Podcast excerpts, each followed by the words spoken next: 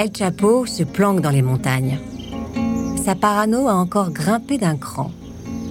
Il a établi une dizaine de camps retranchés sur les contreforts de la Sierra Madre. L'organisation de sa vie est militaire. Avec lui, il y a un secrétaire, deux bonnes et une cinquantaine d'hommes répartis en trois périmètres. Des types armés sur le camp, d'autres qui surveillent les routes des environs, et un troisième groupe qui garde un œil sur les flics et les aérodromes de la région. Les gars bossent 20 jours d'affilée à raison de 200 dollars par semaine. Puis, ils ont 8 jours de repos suivant un système de rotation. L'une des obsessions d'El Chapo est de toujours avoir des femmes à disposition pour satisfaire ses besoins sexuels. Il pense qu'avoir des relations avec des filles mineures l'aide à rester jeune.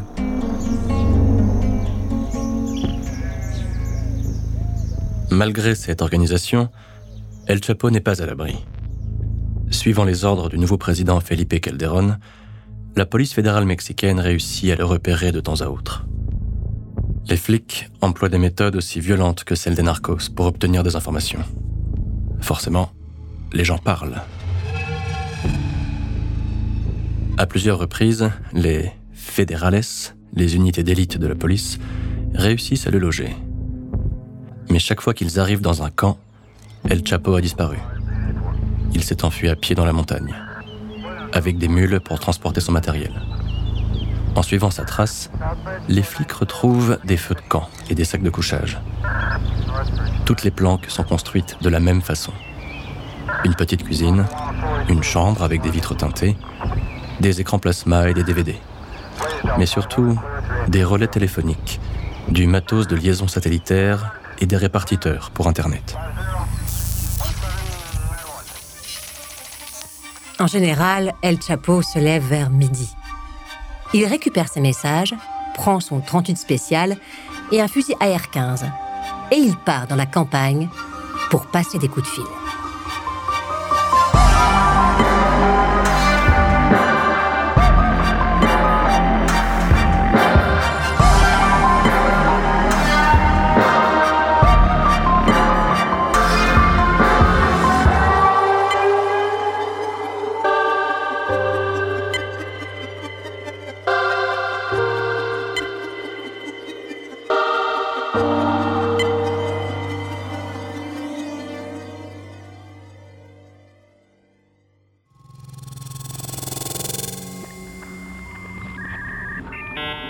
Les communications dans les montagnes de la Sierra Madre ne sont pas bonnes, notamment par temps de pluie où le réseau est coupé.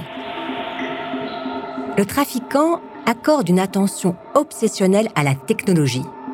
Pour lui, c'est la clé de sa survie et la cause de crise de parano. La réponse aux angoisses d'El Chapo est fournie par Jorge Cifuentes, un petit Colombien à lunettes qui perd ses cheveux. Cifuentes s'occupe de la gestion du trafic entre la Colombie et le Mexique. La solution s'appelle Christian Rodriguez, un jeune informaticien colombien qui a abandonné la fac pour monter sa propre start-up de sécurité informatique.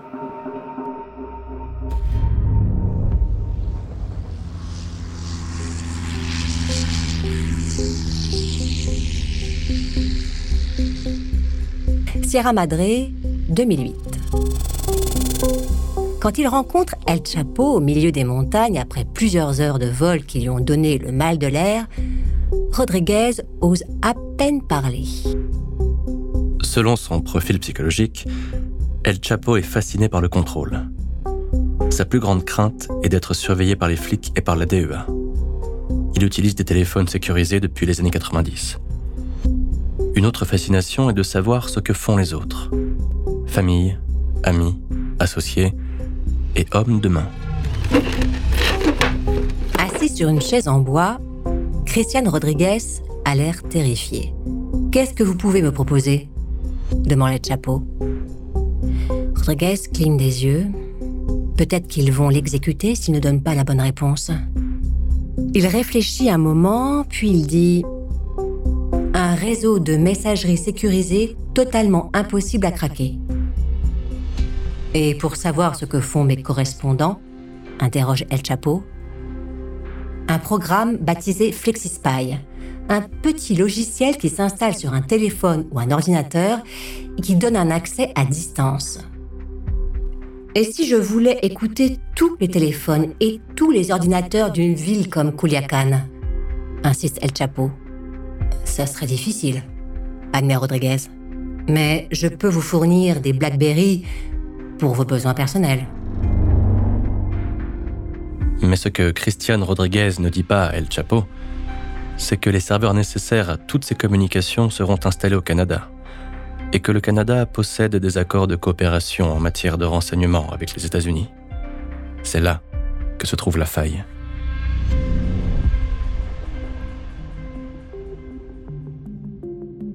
L'autre problème qu'El Chapo doit régler en urgence est que la guerre entre les cartels s'est déplacée à Ciudad Juárez à cause de Calderón. Ciudad Juárez forme une communauté urbaine de 2 millions d'habitants avec El Paso au Texas, de l'autre côté du Rio Grande. Depuis le traité de libre-échange NAFTA entre les États-Unis et le Mexique, Juárez a vu sa population multipliée par deux. Dans cette cité, c'est le chaos social. La violence est hors de contrôle. Les militaires en habit noir patrouillent les rues avec des armes lourdes et des camions blindés. En 2007, on compte 336 meurtres à Juárez. En 2010, on en compte plus de 3000. Les morgues de la ville balancent les cadavres dans les charniers. Personne ne vérifie l'identité des victimes. 99% des meurtres ne sont pas résolus. Des gens sont pendus au-dessus des ponts d'autoroute. Les tueurs filment les exécutions et les tortures et les publient sur Internet. L'effet de terreur est maximal. Les soldats en noir, déployés par Calderon, ne parviennent pas à s'imposer. Parfois, ils exécutent des suspects et les abandonnent dans le désert pour servir de nourriture aux vautours et aux coyotes.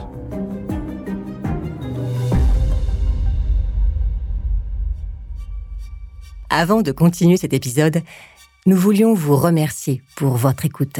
Si vous voulez continuer de nous soutenir, abonnez-vous à la chaîne Bababam Plus sur Apple Podcast. Cela vous permettra une écoute en avant-première et sans interruption. Ou bien écoutez ce message de notre partenaire, sans qui ce podcast ne pourrait exister. Ne partez pas.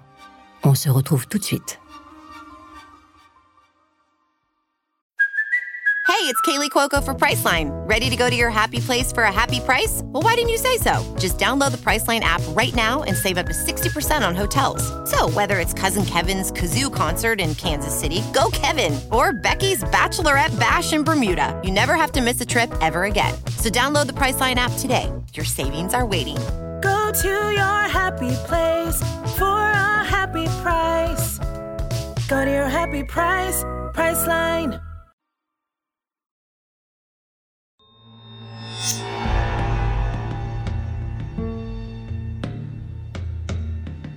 Comme il l'a fait à Tijuana, avec les frangins Arellano, El Chapo a décidé de s'en prendre au cartel de Juarez. La proposition de trêve n'a pas duré. Juarez est la nouvelle route de la coke vers les États-Unis. Suivant l'exemple des Zetas, qui font régner la terreur dans la région du Golfe, le petit homme a recruté une armée. À la tête de cette armée, il a placé Mario Nunes Meza, alias M10, un ancien flic municipal viré par le cartel Juarez. Et puis, il a donné un nom à son armée, Los Chapos, en référence à son surnom. El Chapo considère que son avenir se joue au Mexique. C'est un jeu de conquête intérieure. Seul le plus fort sortira vivant de ce champ de ruines.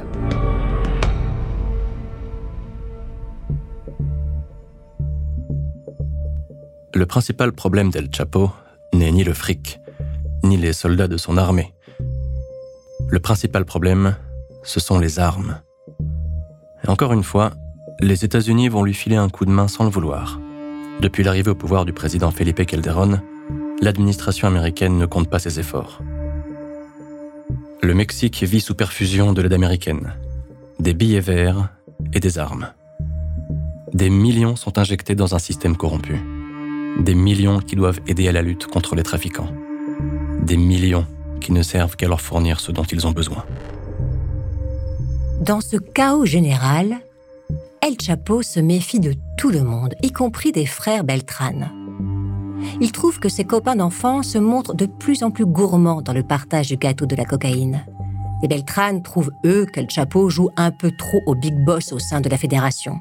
Le petit homme décide de régler le problème à sa manière, en se servant des flics pour faire le sale boulot à sa place. « 30 avril 2008 une équipe de policiers payés par El Chapo se rend dans le quartier de Guadalupe, à Culiacan, pour arrêter des hommes de Beltran. L'opération montée à la hâte se termine en fusillade. Jusqu'à leur calme, la capitale du Sinaloa plonge à son tour dans un chaos apocalyptique. Dix jours, 50 personnes sont tuées, principalement des hommes de main et des flics ripoux. La guerre avec les Beltranes franchit un cap le 8 mai 2008. Edgar Guzman, l'un des fils d'El Chapo, et son cousin César retrouvent deux potes sur le parking d'un centre commercial. Alors que les jeunes gens sont en train de discuter, une vingtaine d'hommes débarquent dans cinq pick-up. Les gamins n'ont pas le temps de faire un geste. Ils sont fauchés par les rafales d'armes automatiques. L'un des assaillants tire une roquette qui manque sa cible. Ça ne change rien. Edgar et son cousin César sont déjà morts. El Chapo est ravagé par l'assassinat de son fils. Le jour des funérailles, il envoie des dizaines d'hommes acheter toutes les roses qu'ils peuvent trouver dans la ville.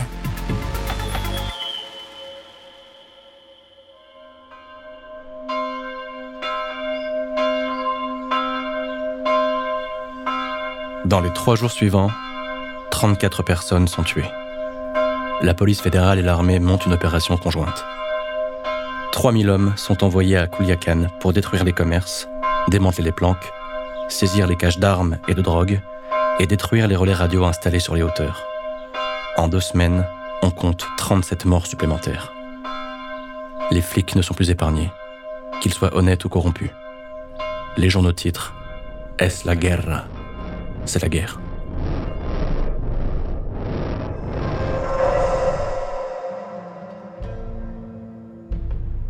Personne ne sait qui peut sortir vainqueur de ce conflit. Pour les agents de la DEA, la terreur qui règne au Sinaloa est une chance à saisir. Pendant l'été et l'automne, ils enchaînent les saisies records de drogue. Durant l'été, les gars de la DEA ont réussi à retourner deux sous-traitants d'El Chapo, les jumeaux Pedro et Junior Flores, qui approvisionne le marché de Chicago. Pedro et Junior ont des tas de choses à raconter, et les infos qu'ils fournissent sont fiables, mais pas assez précises pour loger El Chapo. Comme chaque fois qu'il est sur le sentier de la guerre, le petit homme est impossible à localiser. Il change d'endroit tous les deux ou trois jours. Toutes ses communications passent par le système crypté de Christian Rodriguez. Il est en mode parano 24 heures sur 24 et filtre tous ses appels. Finalement, le 15 novembre, Pedro Flores réussit à avoir El Chapo au bout du fil. Le revendeur demande au baron de la drogue un rabais sur le kilo de coke. 50 000 dollars au lieu de 55 000. Pedro Flores demande aussi s'il pourrait avoir plus d'héroïne. 40 kilos à écouler à Chicago.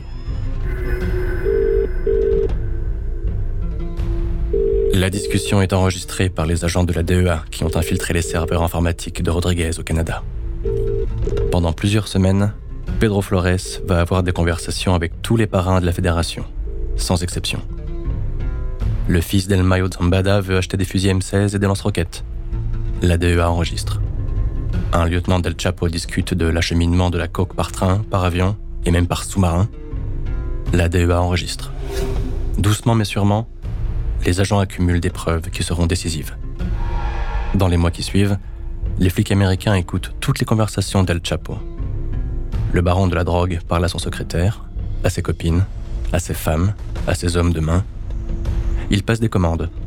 200 déodorants spray, nom de code pour les grenades, et une cargaison de cornes de chèvre, surnom des fusils d'assaut AK-47.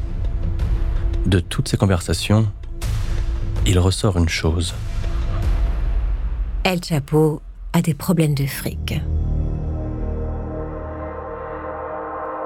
Ses employés au Sinaloa lui coûtent 200 000 dollars par mois et l'argent de la corruption s'élève à plus d'un million mensuel. Tout ce qu'il gagne grâce à la drogue est dépensé dans la guerre avec les Beltranes et dans la bataille qui se poursuit à Ciudad Juárez. Il n'a pas d'autre choix. Il doit fermer l'un des fronts, celui de Juárez qui est le plus coûteux.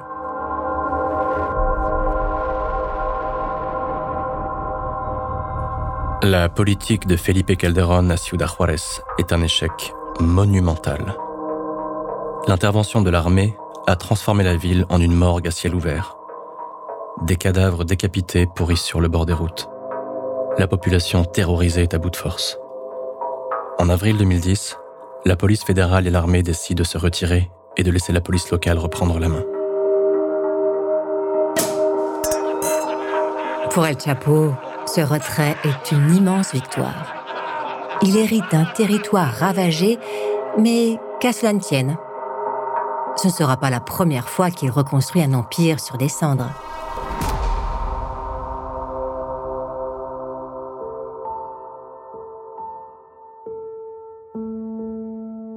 Ce n'est qu'une hypothèse. Aucune preuve ne peut confirmer cette théorie. Toutefois, il est possible qu'El Chapo ait conclu un accord avec le gouvernement mexicain. Un accord qu'il avait tenté de passer avec la DEA des années auparavant. Les flics mexicains se débarrassent de ses rivaux et il les aide à rétablir la paix à Juarez. Gagnant-gagnant.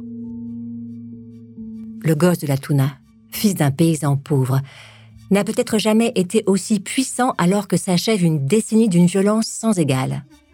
Jamais ses adversaires n'ont été aussi affaiblis. Et paradoxalement, jamais il n'a été aussi isolé. La guerre a fait le vide autour de lui. Ce triomphe le rapproche un peu plus de sa chute inévitable.